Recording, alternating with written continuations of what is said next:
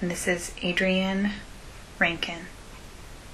We're going to dive right in today and talk about an audience of one.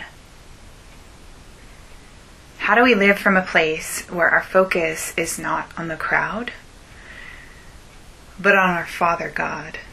And most strategically, how you can use your own fears and failures as tools to help us get there. First, let me tell you a story. Some time ago, I was at an event where I saw someone that I hadn't seen in some time a very difficult and painfully public exposure had happened in this person's life. And this was one of the very first times that we had seen each other since everything had become known. With the difficult turns and failures in life, probably all of us can relate to being on either side of that conversation. And there's this moment of just not knowing what will hurt and what will help Maybe you've had that fear of seeing someone in the grocery store that you didn't expect. Do I hide behind the frozen food section? Can I open a frosted door? Can I dart around another aisle and avoid being seen? Or maybe even backing away slowly in the mall as you come into a store and there is an interaction you just aren't ready to handle. Often the emotion emotion driving this is a is a feeling of shame. Theirs, ours, whose ever's, but shame. The dictionary describes shame as the painful feeling arising from the consciousness of something dishonorable, improper, ridiculous, done by oneself or another. As I looked at my friend that day, conscious of something that was hanging between us, I felt the Lord say something that I will never forget. He whispered, Shame is a hat. A hat? A hat. Shame is a hat. Uh, Lord, what does that mean? And as quickly as I asked the question, an explanation came. It was like in a nanosecond I understood the picture that if someone is wearing a hat, especially if it's a big one, it is usually the first thing someone will see when looking at a person wearing it. But the Lord said, It's just a hat. And a hat can be taken off or changed, and I can do that very easily. And with that, the space just between us changed, and I saw my friend without that something, and we hugged. I continued to think about this. Shame is a hat. Shame is a hat. And in my prayer time one day, I began to wonder why was it customary to take off one's hat when coming into church or sitting down for dinner? How did that start? A little research led me to this historical explanation. A soldier, a knight for example, when coming into the presence of the king, would remove his or her helmet. So picture Joan of Arc here. This was a sign of vulnerability before one's king. And there it was Isaiah 54 in living color. Fear not, for you will not be put to shame, and do not feel humiliated, for you will not be disgraced. But you will forget the shame of your youth and the reproach of your widowhood. You will remember no more. It is the safety we can have in the presence of our King to bring our vulnerability without fear, for he will never shame us. So today, because of the safety of the privacy of this recording, we are going to take some time in a led prayer where you can remove your hat or helmet before the King and we can be vulnerable privately together. We are going to follow a three part prayer focusing on our head, hands, and heart. And I encourage you to get into a quiet, more private space if you can. It's okay if you're listening with a few others, maybe maybe simply spread out or get into a comfortable place, even lay down if you're if you're able to do so. And close your eyes. If you need to pause the recording so that you can make some of those adjustments, feel free and then just come back to this place.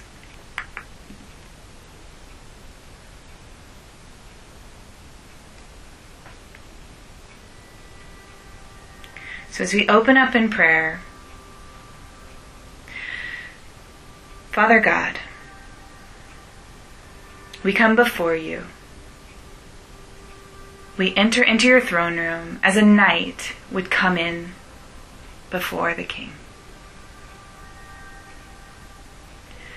And I want to challenge you to see yourself coming in with what is on your head our hats, the many hats we wear on our heads, the ones we use to protect us, like helmets, the ones we wear to hide behind in shame. Feel the weight of it on your head. And just like the picture, as a cap covers our head, realizing that so does shame cap us in our spirits before God. So we, in our mind's eye, we come into the throne room. We kneel down before you, Lord. And we trust in your word that says we will not be put to shame.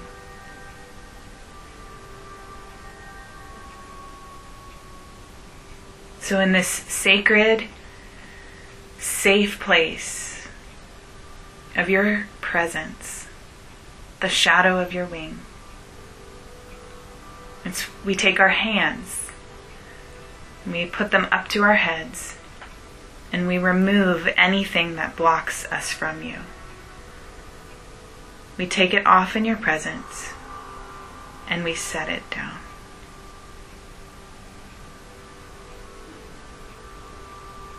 We kneel before you, vulnerable but safe,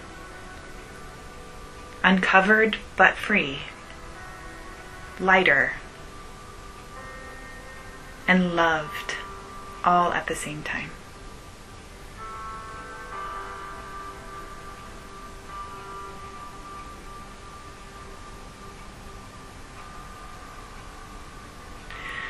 I was reflecting that often shame shows up when something turns out differently than we would have hoped it had been. And similarly, we experience grief when something turns out differently than what we hoped for. So, in this place of vulnerability, share with the King your grief. Share how you had hoped it would have been different. Not in shame, but just aware of that sadness.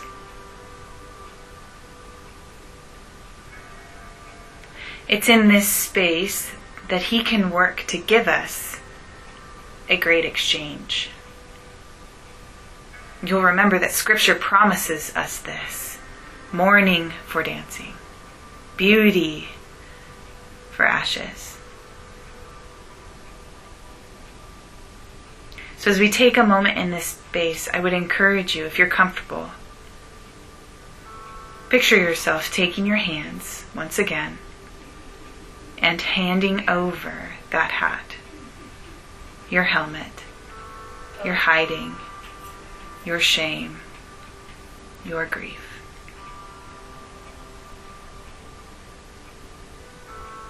Jesus, I hand this over to you. Would you please take it?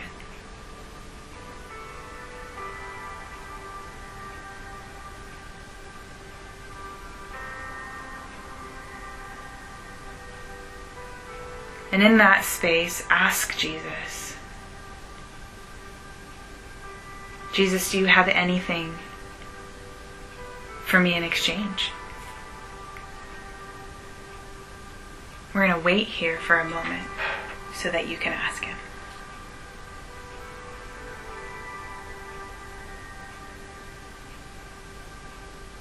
encourage you to turn to your mind's eye and invite the Holy Spirit just to share.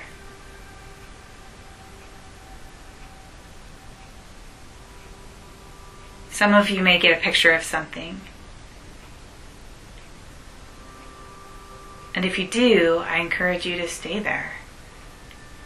Think about what you've received.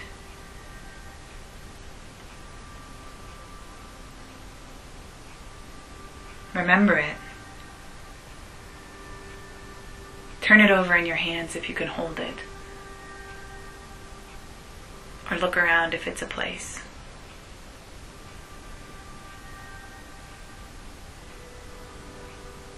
If you didn't see anything, that's okay. You can keep asking. The world the word tells us to keep asking, to keep seeking, and if we do, we will receive.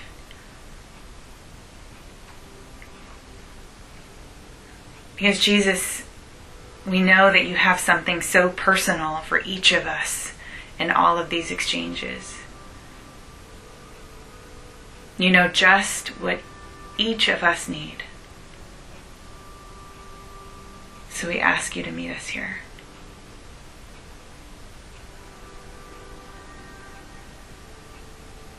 No matter how simple of a picture we might receive or be waiting for.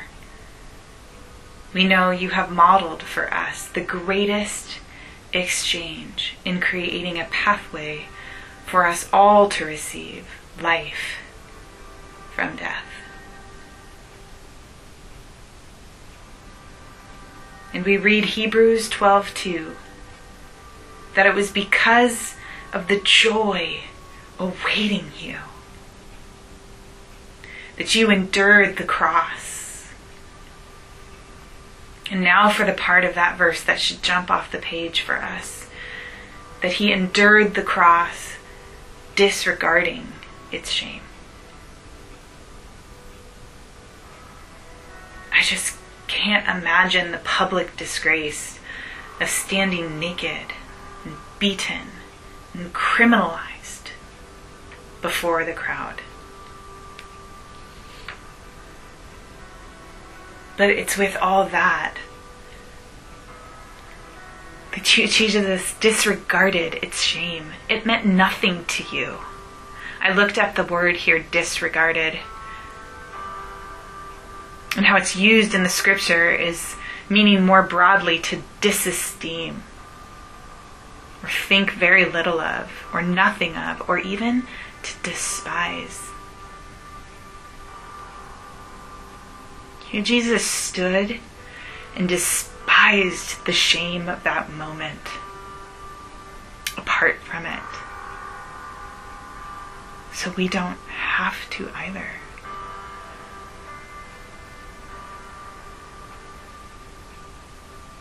And in this great exchange of the next verse, that now, that now he is seated in the place of honor besides God's throne.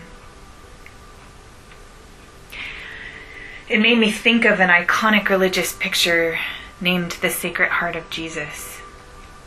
Many of you know this picture and can pull it up in your mind right now. It's it's that radiant heart of Jesus, the one that's surrounded by a crown of thorns.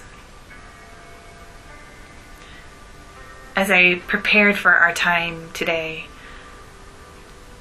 I did so knowing that the day I would come to record this session would be the 19th day after Pentecost and is actually the very day of the Feast of the Sacred Heart as a part of the liturgical calendar of the Roman Catholic tradition. Although this may or may not be part of your religious tradition, it, it was enough to make me pause that the symbol that was meant to mock and bring shame, the crown of thorns, is symbolically wrapped around his heart as a triumph to be remembered for our sake.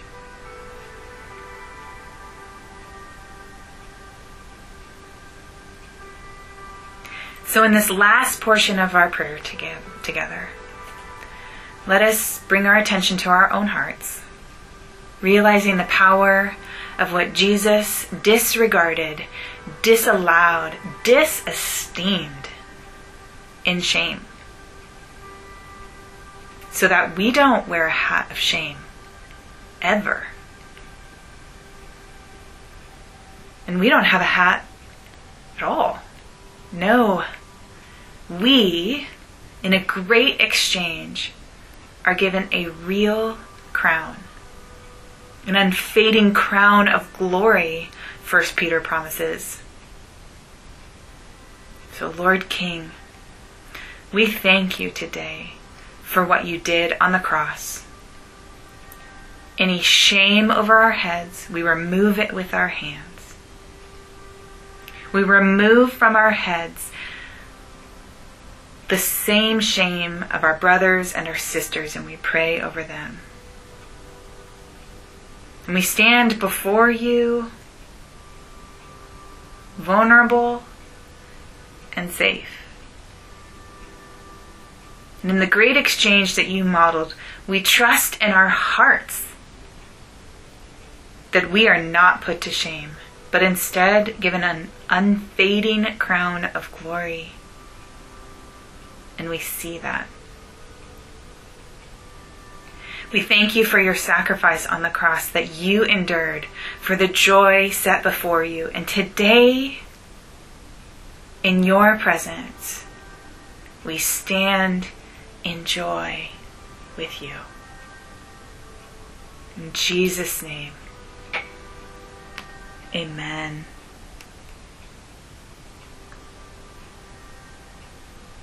So I encourage you to stay in a place of prayer or come back to this place of prayer anytime that the stinging of the crown, crowd needs to be muted by the sacred space before the king.